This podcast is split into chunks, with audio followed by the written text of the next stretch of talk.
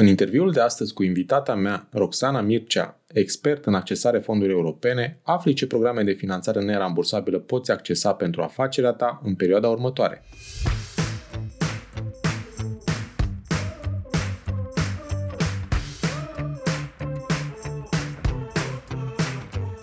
Te salut și bine te-am găsit la Smart Podcast, primul podcast din România dedicat finanțării afacerilor. Sunt Adi Ploscaru și misiunea mea este să ajut companiile să crească și să se finanțeze sănătos.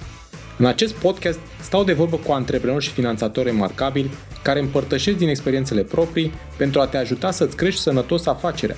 Sunt nerăbdător să-ți fiu și eu alături în această călătorie, oferindu-ți săptămânal vitamine audio energizante – Vei afla nu doar informații despre cum să asiguri finanțarea potrivită necesară creșterii la timp și în cele mai bune condiții, dar și despre cum poți construi afacere cu rost, creatoare de valoare.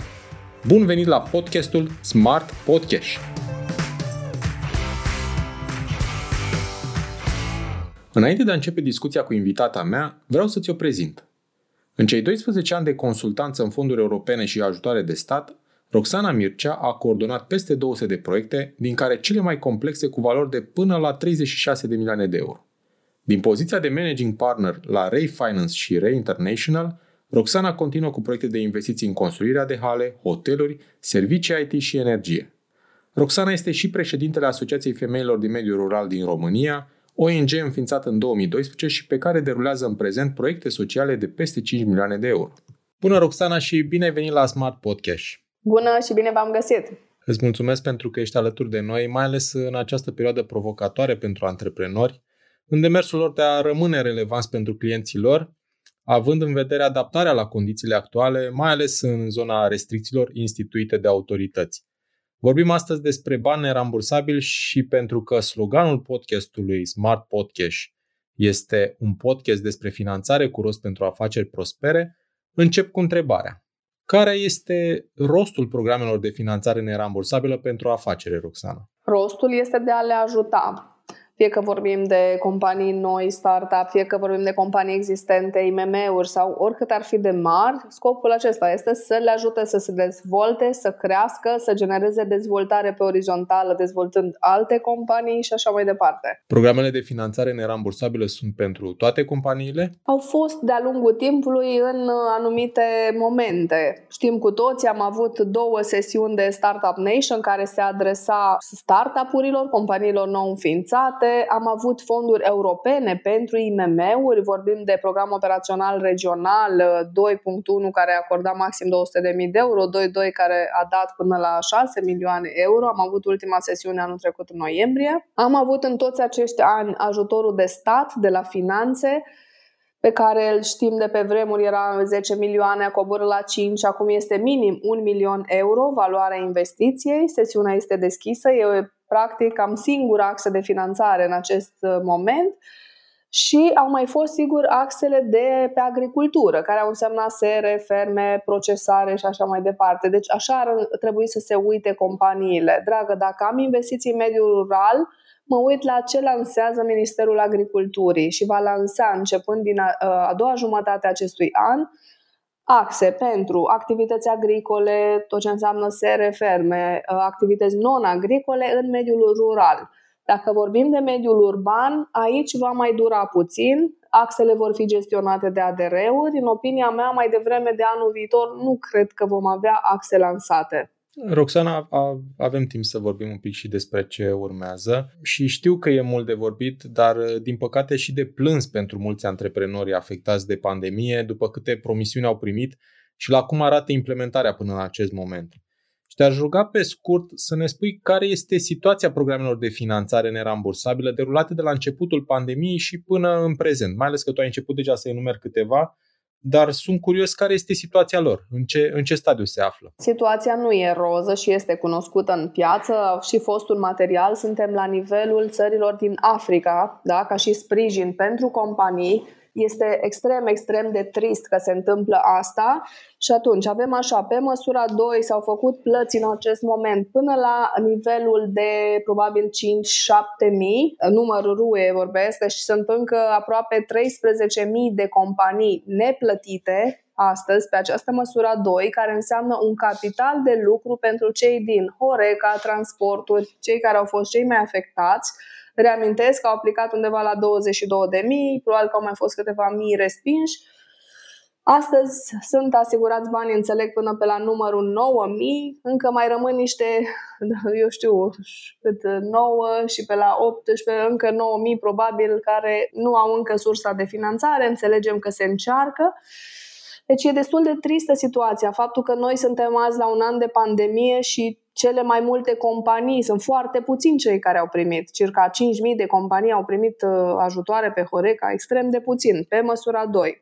Măsura 3 este și mai tristă situația. S-au depus 27.000 de proiecte și suntem azi într-o incertitudine totală, nu se știe ce se întâmplă cu axa asta, că au fost uh, scurgeri de informații, că n-au fost, nu e normal ce se întâmplă. Proiectele trebuiau evaluate, cel puțin cele asupra cărora nu planează niciun dubiu, nicio suspiciune, și semnate contractele de finanțare. Avem nevoie de bani în piață. Îmi pare rău că lucrurile astea nu se înțeleg. E o absență totală, e un vid total de axe de finanțare. Și anul trecut nu am avut. Am avut un por de 100 de milioane și am mai avut, în, deci am avut undeva la 200 de milioane pe por și probabil că au fost depuse câteva, nu știu, 20 de proiecte pe ajutor de stat. Deci extrem de puțin, extrem de puțin. Cu porul ce s-a întâmplat? Cu porul și acolo a fost o concurență foarte, foarte mare. Uh, deci sunt uh, probabil că 2000 de proiecte se bat, sunt mii de proiecte și bani sunt pentru 100-200. Deci vă dați seama. De 10 ori mai mult. Unul din 10 va lua. Înțeleg că se încearcă o uh, finanțare a lor din PNRR, dar care PNRR vine abia anul viitor. Lucrurile nu sunt roze. Tocmai din acest motiv noi tot tragem semnale de alarmă că în contextul în care nu ai avut finanțări, nu ai, se întârzie perioada programatică. Că noi suntem în 2021, ar fi trebuit să avem pe masă fondurile europene. 2021 nu sunt și va mai, vor mai întârzia. Și atunci, hai să dăm aceste ajutoare de stat, măcar așa cum au dat atâtea alte țări. Deci, practic, avem un an de zile în care am avut un por. Două sesiuni. În mai anul trecut și în noiembrie, atât, și ajutorul de stat, dar pe care n-au mai depus mulți, că toată lumea s-a contractat, a stat în expectativă anul trecut. Anul ăsta încep să se dezghețe lucrurile. Fonduri europene nu ai absolut deloc. Am avut cele trei măsuri implementate așa cum s-au implementat, adică total deficitar și târziu. Extrem, și, extrem de deficitar, da. Și vedem la măsura 2 cât de greu merge. Măsura 3 este în aer. În ultimele zile s-a vorbit despre o mutare a bugetului. S-au al... mutat, s-au mutat circa 209 milioane euro să asigure banii la măsura 2, capital de lucru. La un moment dat eram întrebat de către, de către anumite companii dacă de Electric Up să mai știe ceva și de-abia zilele acestea a apărut a apărut un mesaj din partea Ministerului că vor începe evaluarea și clienții să stea cu ochii pe e-mail și pe aplicație în cazul în care va fi nevoie de, de clarificări. Și cam atât, nu? Digitalizarea se anunță un ghida pe o alocare foarte mică, undeva la, o să vedem, 100 de milioane euro pe toată țara, adică sunt bugete extrem de mici astea, să pui în contextul în care astăzi toată lumea are nevoie de digitalizare, vedem o cerere fantastică, ne sună foarte multe companii, ce să faci cu 100 de milioane pentru întreaga țară? Ce să faci când tu ai cel puțin 100 de mii de companii care în mod cert au nevoie? Uitați-vă la 27 care au depus pe M3, 20 pe M2, deci sunt din start 50, plus mai sunt și altele din alte sectoare, deci ai avea E o nevoie mare pe zona de digitalizare. Ăștia sunt niște bani rămași de pe 2007-2014. Înțeleg că urmează să se facă o mini-sesiune, așa, cu un mini-buget după care așteptăm agricultura în cea de-a doua parte a anului. De asta sfatul meu este cine își dorește o fermă, o seră bio, să înceapă să-și gândească proiectul de investiții, să-și adune oferte, să-și facă o schiță de plan de afaceri, să apeleze la un specialist ca tine sau să, da, să-i, să-și asigure cofinanțarea. Pentru că nu recomandăm să depunem proiecte de, nu știu, un milion euro, iar beneficiarul să nu dispună de niciun leu, o finanțare. Trebuie să-ți faci foarte bine niște calcule, să ai un 10-20% rezervă, pentru că pot fi întârzieri, pot să ai diverse provocări și atunci nu e recomandat să mergi exact la fix.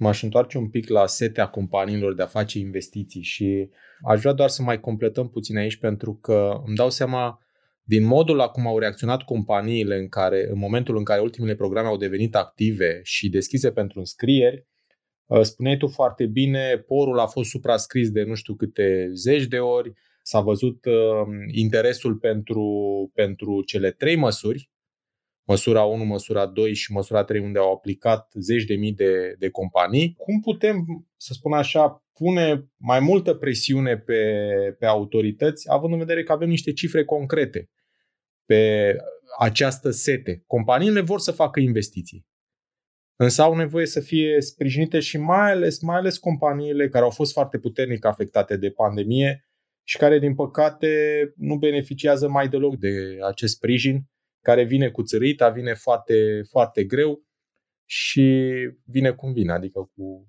implementarea aceasta deficitară. Da, așa cum ai zis și tu, ne uităm la 27.000 de companii care au depus proiecte pe măsura 3 și practic bugetul a fost de 3-4.000, deci tot pe la de 9 ori uh, a fost, uh, da, unul din 9 va câștiga. E clar că este o sete foarte mare și o nevoie foarte mare. Eu tot asta spun în diferite materiale și interviuri și așa mai departe. Este o nevoie foarte mare și mă aștept ca miniștrii de resort să facă lucruri în sensul ăsta asta, pe măsurile actuale, să ia în calcul, nu știu, să gândească formule, PNRR, viitoarele axe, nu suntem la nivelul Austriei și Germaniei să vină doar cu credite subvenționate. Mesajele pe care eu le primesc este că nu sunt foarte, nu există apetit foarte mare în piață pentru credite.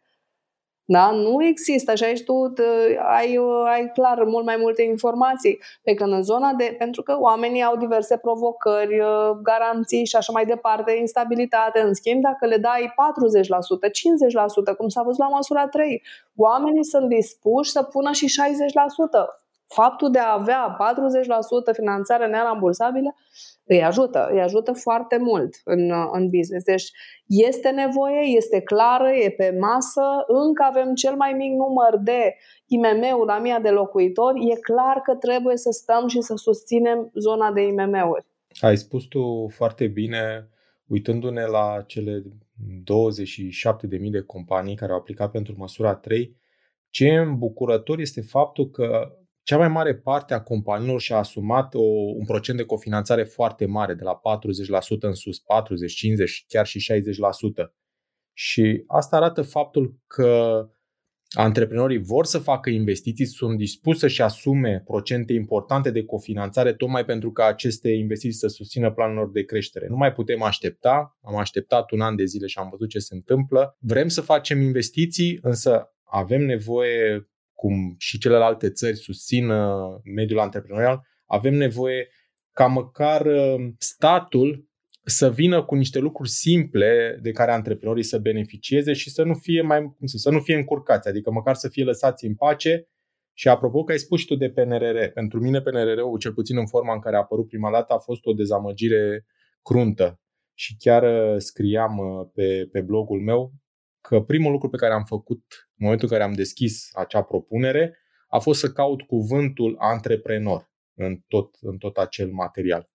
Și la un moment dat, tot parcurgând pagini și pagini și pagini, m-am început să mă sperii că nu găseam, că nu găseam acel cuvânt. Și am, am, am obosit și am dat un control F și am dat cuvântul antreprenor. Și nu l-am găsit decât în două locuri, deci din atâtea capitole l-am găsit în două locuri și ai spus tu mai devreme foarte bine sub forma de credite de la bănci ceea ce este foarte trist pentru că până la urmă ce să înțelegem din, din această propunere? Că atât merită mediul antreprenorial în acest moment pe, pe acest PNRR? Știu, dar lucrul ăsta e foarte trist că tu vezi, se încearcă noi taxe. De unde să produci noi taxe dacă tu nu susții mediul de afaceri? Eu asta mă tot întreb de ce nu se face o matematică simplă, pentru că ai nevoie de bani, ok, pensii, da, domnule, de unde, dacă tu nu susții mediul de afaceri să-ți colectezi taxe, de unde? Și tot în grop și în grop și mediul de afaceri și văd multe preocupare mai degrabă pentru alte țări decât pentru economia românească. Dacă nu suntem foarte atenți să dezvoltăm, vom avea, o, sincer, o provocare extrem, extrem de mare. Probabil că se va ajunge și la un blocaj financiar. N-aș vrea să ajungem în situația Greciei sau altor țări. Roxana, am am vorbit așa puțin despre ce am reușit ce, și ce nu am reușit să facem până acum cu banii nerambursabili. Spune-ne, te rog, despre programele de finanțare care ar putea să se deschidă în 2021 și apoi în următorii ani. Care ar fi acestea și axele principale pe care antreprenorii ar putea să le, să le aibă în vedere în planurile lor de creștere? În primul rând aș începe cu această hotărâre de guvern 807, care a devenit destul de permisivă, care spune așa, dacă tu, antreprenor, ai un proiect de investiții de minim un milion euro, primești 10% dacă vrei să faci investiția în București, 35 dacă vrei să faci în Ilfov sau Vest, Arad, Timiș, Caraș, Hunedoara și 50% pe restul țării. Dacă tu vrei să-ți construiești o hală nouă de producție da, sau vrei doar să-ți cumpere echipamente, poți primi aceste procente din investiția ta cu două condiții.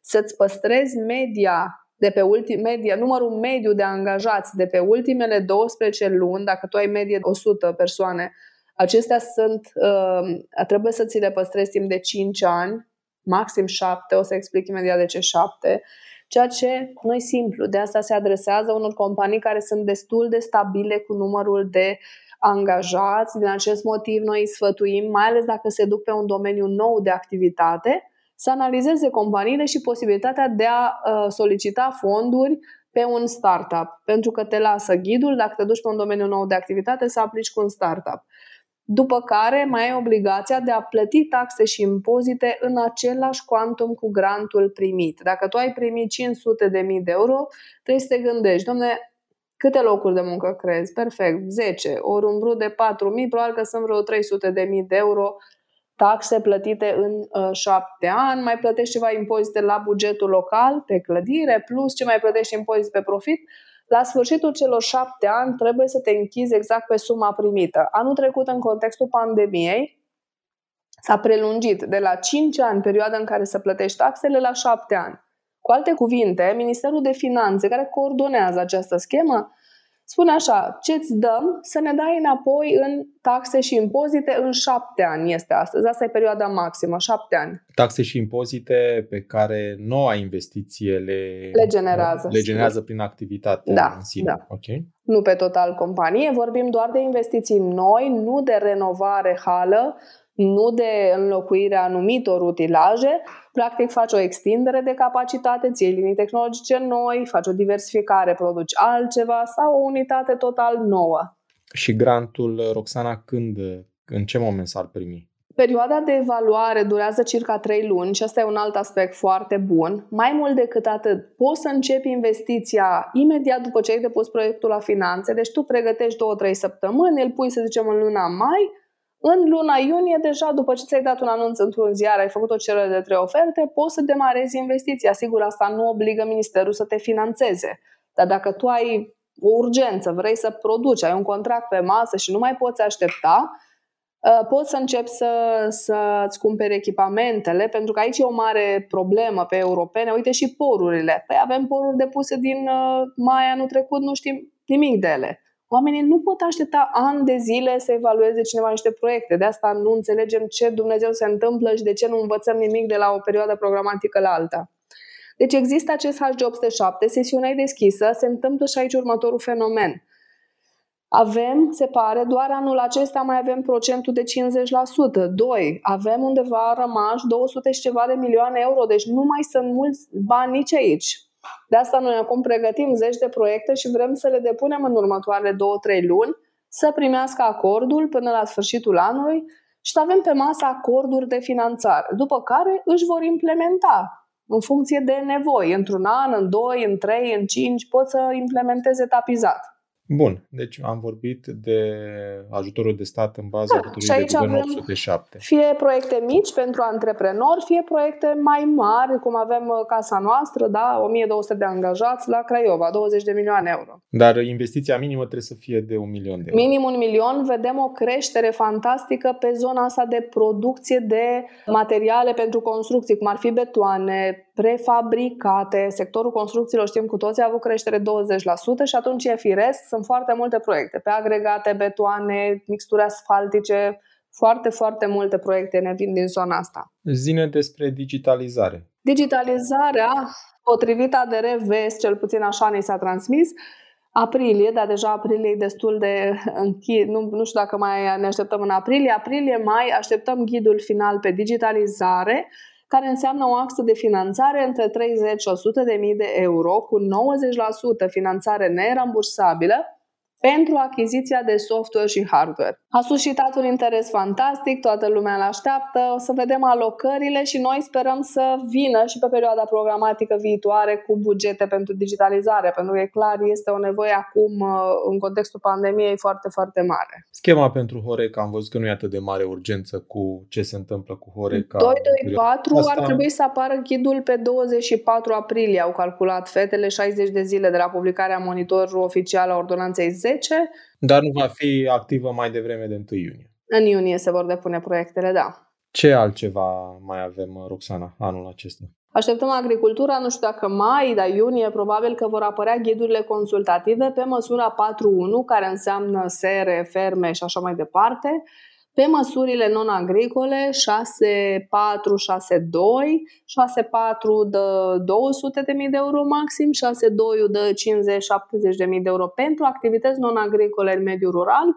și vor să mai deschidă, cel puțin asta spunea Ministrul Agriculturii, 4.2 care înseamnă procesare, dar cu un buget uh, destul de mic, 140 de milioane euro, spre deosebire de un 760, cred că era, pe măsura 4.1, pentru că vor să încurajeze lanțul de producție integrat, de la cresc, nu știu, vaci de lapte și procesez laptele. Ceea ce nu e foarte simplu și nu foarte mulți vor să-și asume.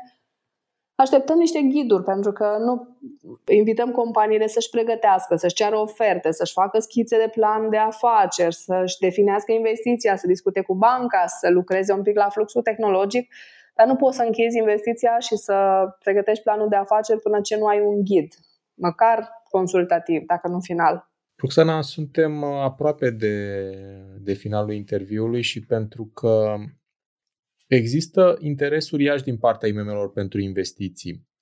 Aș vrea să, să aflăm punctul tău de vedere legat de profilul de companie care are cele mai multe șanse să acceseze programele de finanțare din următorii ani.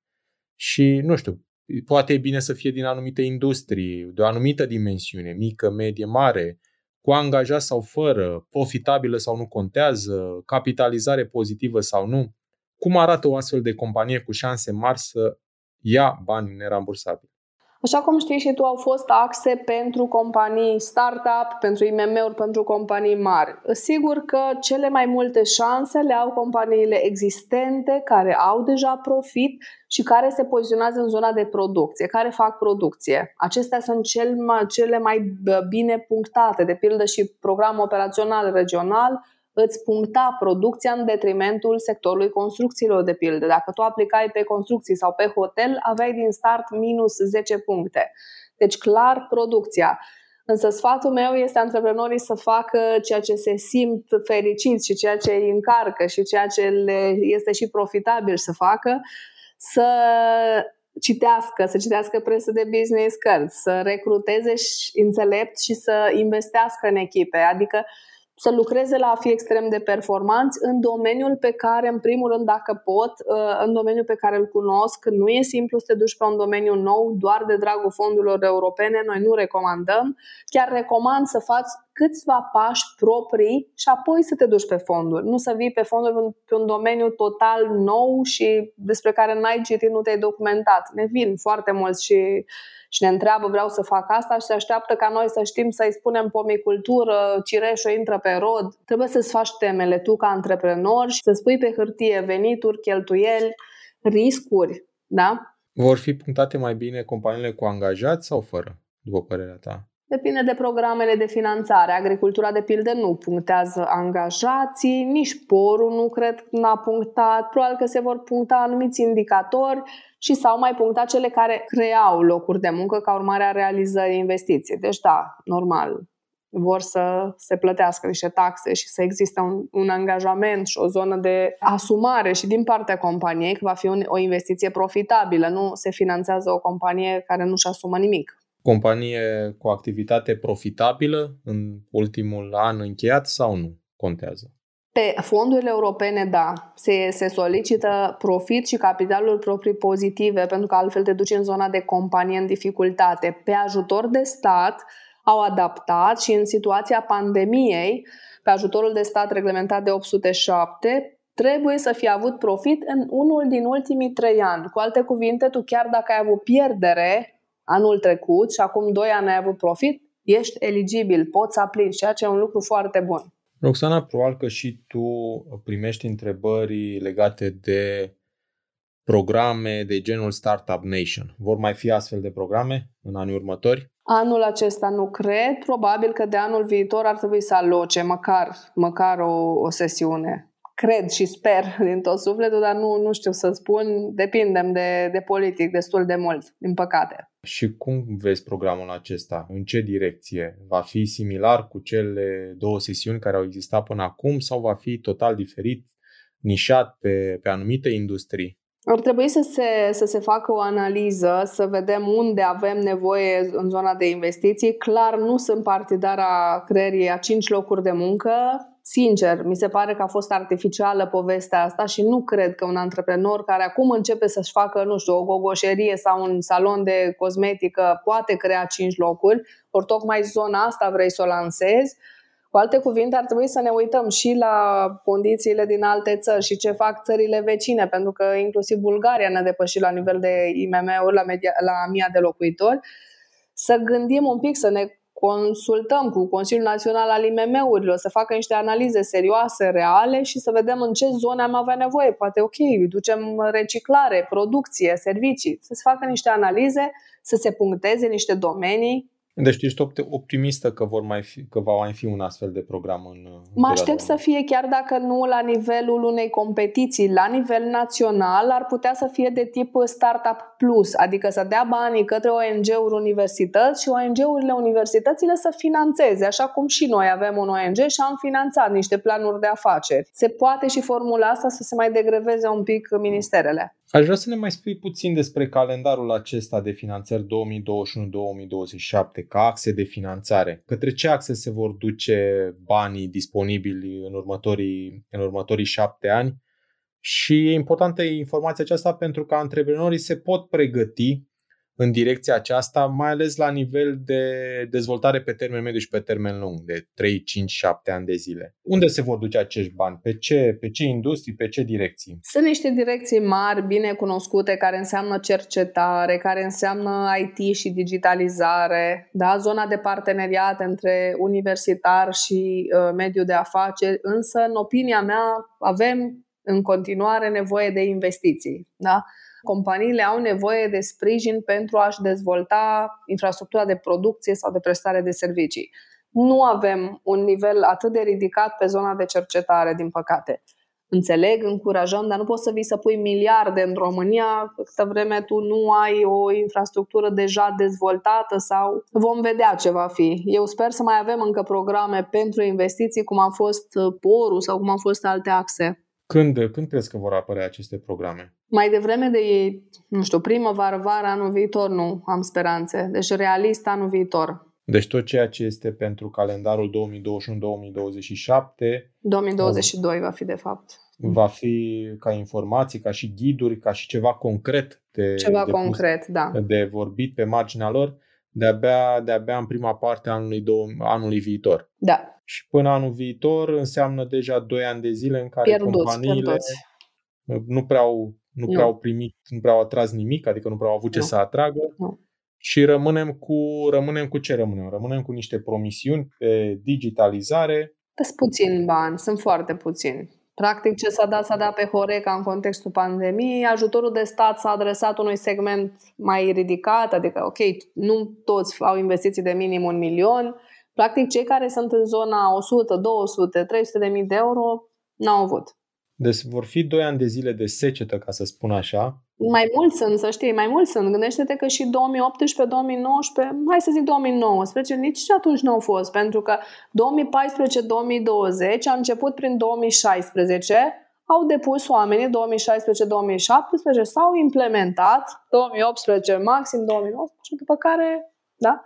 Da, am accentuat 2 uh, ani pentru că pandemia practic uh, a schimbat, să spun așa, modul cum multe companii făceau business înainte de criza COVID și cu atât mai mult vor fi doi ani de secetă în care vor avea nevoie de sprijin să se reinventeze, să se adapteze, să inoveze și doi ani în care nu vor, nu vor primi nimic, din păcate, și vor trebui să, să supraviețuiască și să se dezvolte pe, prin resurse proprii. De aceea spun că e o perioadă dificilă și e o perioadă în care antreprenorii sunt puși sub presiune. Da, să sperăm să fim optimiști, măcar programele acestea despre care tot uh, discutăm, digitalizare, sprijin pentru Horeca, mici alte programe care pot apărea punctual uh, în perioada următoare până când se vor lansa programele mari, să sperăm că mai vin și mai ajută pe aici pe acolo uh, nevoile de,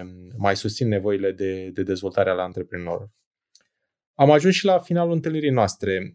Roxana, am aflat de la tine foarte multe informații utile despre fondurile nerambursabile. Te rog totuși să numești un singur lucru legat de finanțarea afacerii pe care ai vrea ca antreprenorii să-l rețină din tot ceea ce ne-ai împărtășit astăzi. În primul rând, finanțarea pe fonduri euro- din fonduri europene să plece de la o nevoie reală și nu doar de dragul finanțării. Efectiv, tu să fii drag antreprenor pe creștere și să ai nevoie să-ți crești capacitatea de producție sau de prestare de servicii, alegeți cu grijă tot ce înseamnă echipă de proiect, consultant fonduri europene, arhitect, consultant bancar, toată echipa asta să fie foarte bine închegată, da? Să fii pregătit să, cu un plan de afaceri pe masă, extrem de conservator, și de aici eu zic că dacă ești pregătit pe, pe, pe businessul respectiv, pe proiectul respectiv, nu ai șanse să, să greșești sau să ai deviații mai mult de, nu știu, 5-10%. Roxana, îți mulțumesc pentru întâlnirea valoroasă de astăzi. Cu drag. Fondurile nerambursabile reprezintă o sursă de finanțare importantă pentru investițiile IMM-urilor și sper să reușim să avem un grad de absorție cât mai mare. Te așteptăm din nou alături de noi cu vești despre programele de finanțare pentru calendarul 2021-2027, să ne reauzim cu bine alături de antreprenori și finanțatori remarcabili. Îți mulțumesc pentru că asculti Smart Podcast, un podcast despre finanțare cu rost pentru afaceri prospere. Te invit să urmărești în continuare episoadele pregătite pentru tine și afacerea ta, să dai share și altor antreprenori dornici de creștere sănătoasă. Nu uita să dai subscribe pentru a fi anunțat când poți asculta un nou episod despre finanțarea afacerii. Hai să creștem împreună, chiar aici, la podcastul Smart Podcast.